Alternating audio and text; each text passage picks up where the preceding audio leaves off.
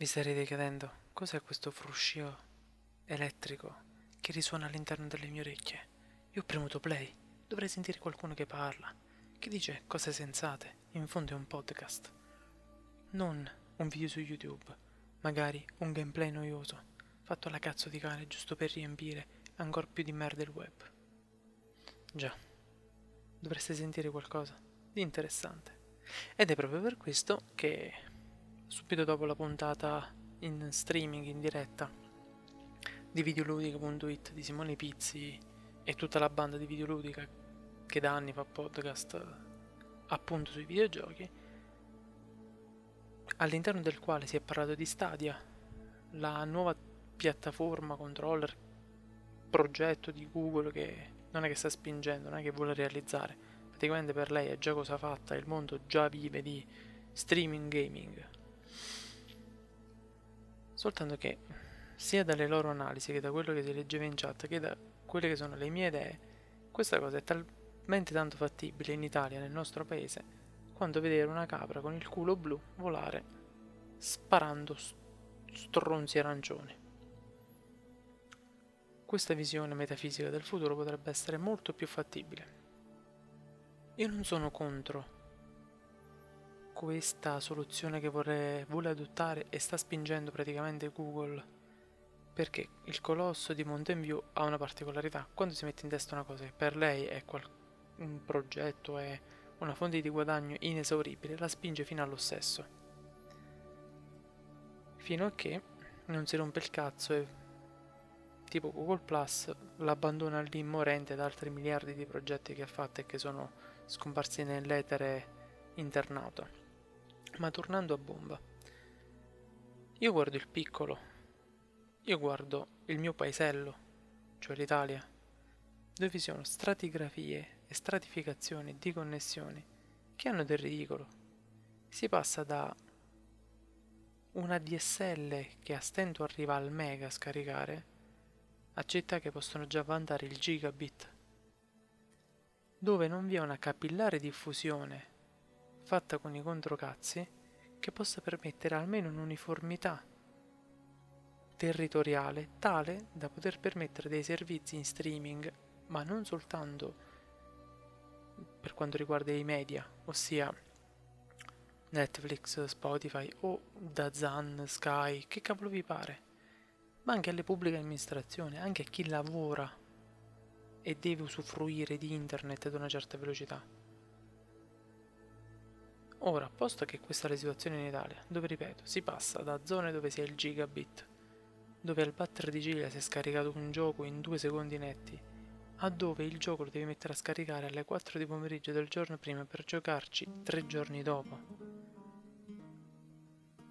Dove la Telecom non ha tirato proprio le linee di terra e i rilanci devono essere fatti da ponti radio che alla minima scorreggia di vento se ne va il segnale Alcune zone del profondo sud vanno ancora con la connessione satellitare.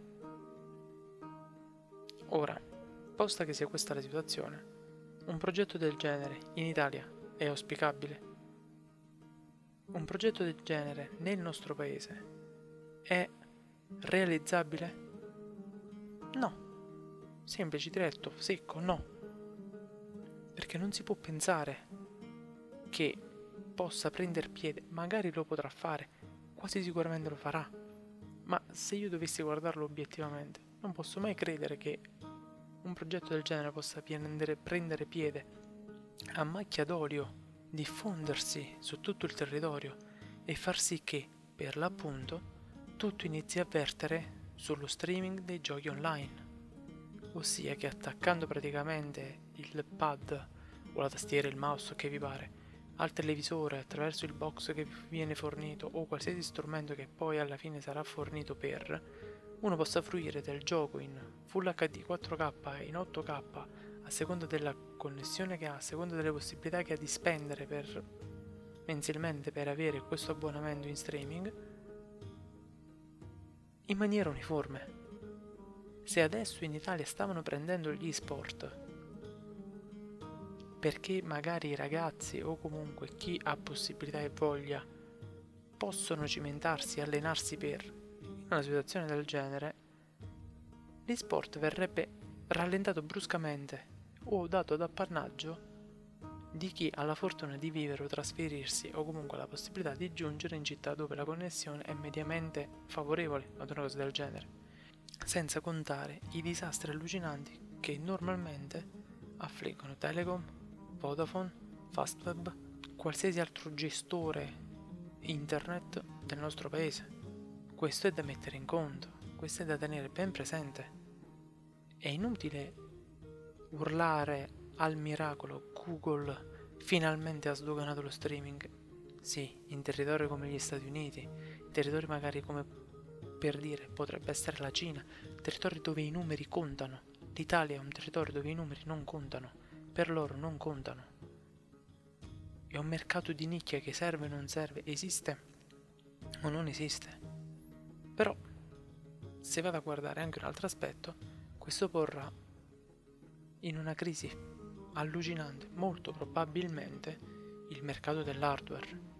Perché se adesso Nvidia, AMD, Intel addirittura ha iniziato e vuole farsi le schede video per cazzi suoi, a che ricordi di aver letto? Ma prendo AMD e Nvidia.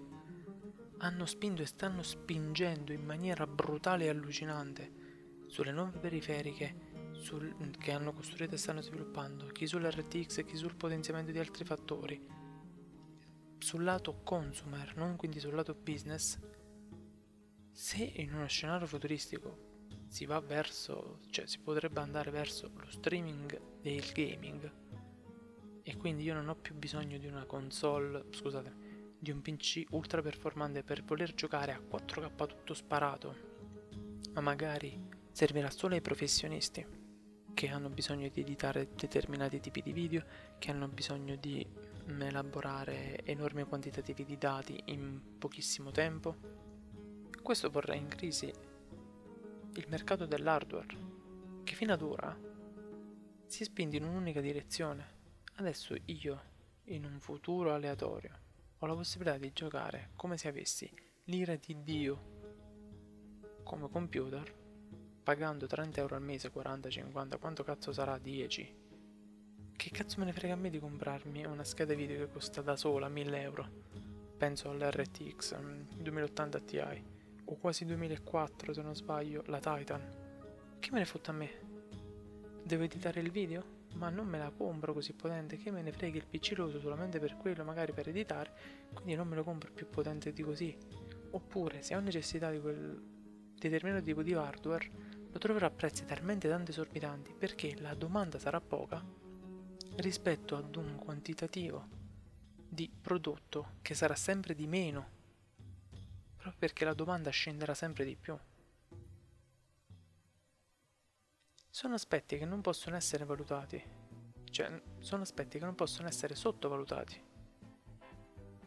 È qualcosa che a lungo andare potrebbe falcidiare settori di mercato, a meno che Nvidia e AMD non inizino a produrre solamente per Google determinati tipi di tecnologie di schede video, perché le macchine che Google dovrà mettere online per Stadia, per il progetto, come cazzo si chiama il progetto Yeti, che cazzo è, dovranno pur di immaginare qualche componente. Quindi diventeranno quasi esclusivamente appannaggio business. E mi sembra un po' una cazzata ma quello che mi preoccupa è appunto lì dove si voglia andare con, lo, con il gaming online che per quanto uno possa dire ok invece di comprarmi il gioco fisico che costa 70 euro pago 35 euro al mese e gioco praticamente a che cazzo vuoi. No. Non è così. Perché non giochi a che cazzo vuoi. Perché dipende dal parco titoli che possiede uno. Seconda cosa, se domani mattina Google si rompe il cazzo e chiude il progetto, tu hai perso tutti quanti i giochi a cui potevi giocare in abbonamento. Uno streaming online, dove magari, che ne so, se adesso il problema del ping su League of Legends uno lo aggirava, ok raga sto allagga un attimo. Ma se uno sta giocando per cazzi di suo anche in single player, ma online, e inizia a laggare per cazzi suoi perché qualcuno sta scaricando in casa, sembra un po' una stronzata. Non abbiamo le linee, non abbiamo le basi, l'infrastruttura adatta per. Come è uscito dalla trasmissione, che può essere condiviso o meno, il 5G potrebbe essere la soluzione. Ma come ho detto all'inizio del podcast, noi abbiamo zone, territori dove non arriva manco il 2G, isolate dal, dal mondo. Il 5G non può essere la soluzione, il 5G è qualcosa che si, per la velocità che abbiamo noi italiani si svilupperà nel 2029 e la fibra in tutte le case arriverà nel 2036. Quindi è qualcosa al quale noi guarderemo con i soliti occhi di sì, magari, che bello, loro possono e noi no, mentre invece subiremo il contraccolpo magari dell'innalzamento dei prezzi dell'hardware che prima costava un terzo, perché nessuna casa produttrice sarà più improntata, sarà più spronata a produrre dell'hardware valido ad un prezzo contenuto perché tanto chi se lo può permettere adesso non c'è più perché sono andati verso un'altra direzione. Chi se lo deve permettere sono soltanto le aziende o chi ne deve fare uso a livello lavorativo. Da 100.000 ne producono 10.000 e quelle 10.000 le devono vendere tutte, perché la domanda si sarà abbassata, mentre invece il quantitativo di prodotto sarà ancora di meno. È una cosa che mi lascia leggermente sterefatto, mi lascia leggermente preoccupato, un po' a fissare il vuoto. Eh, ok, bellissimo, ma non funziona proprio così.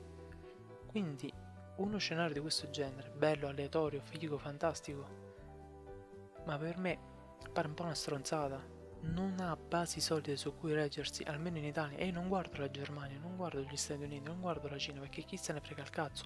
Buon per loro. Se hanno la iper mega astrofibra di Google, che la cabla pure nei tombini. Buon per loro ma io non vivo lì. Io vivo in Italia, dove la situazione è drammatica a livello di infrastrutture. È drammatica in tutti i sensi, però stiamo parlando di questo. Ma a livello di infrastrutture è ridicola la situazione. Beh, era un pensiero che volevo rendere fruibile per tutti. Un mio personalissimo pensiero come tutti i podcast che faccio, comunque le cose che sto facendo. Quindi assolutamente soggettivo. Grazie mille per aver ascoltato al prossimo podcast.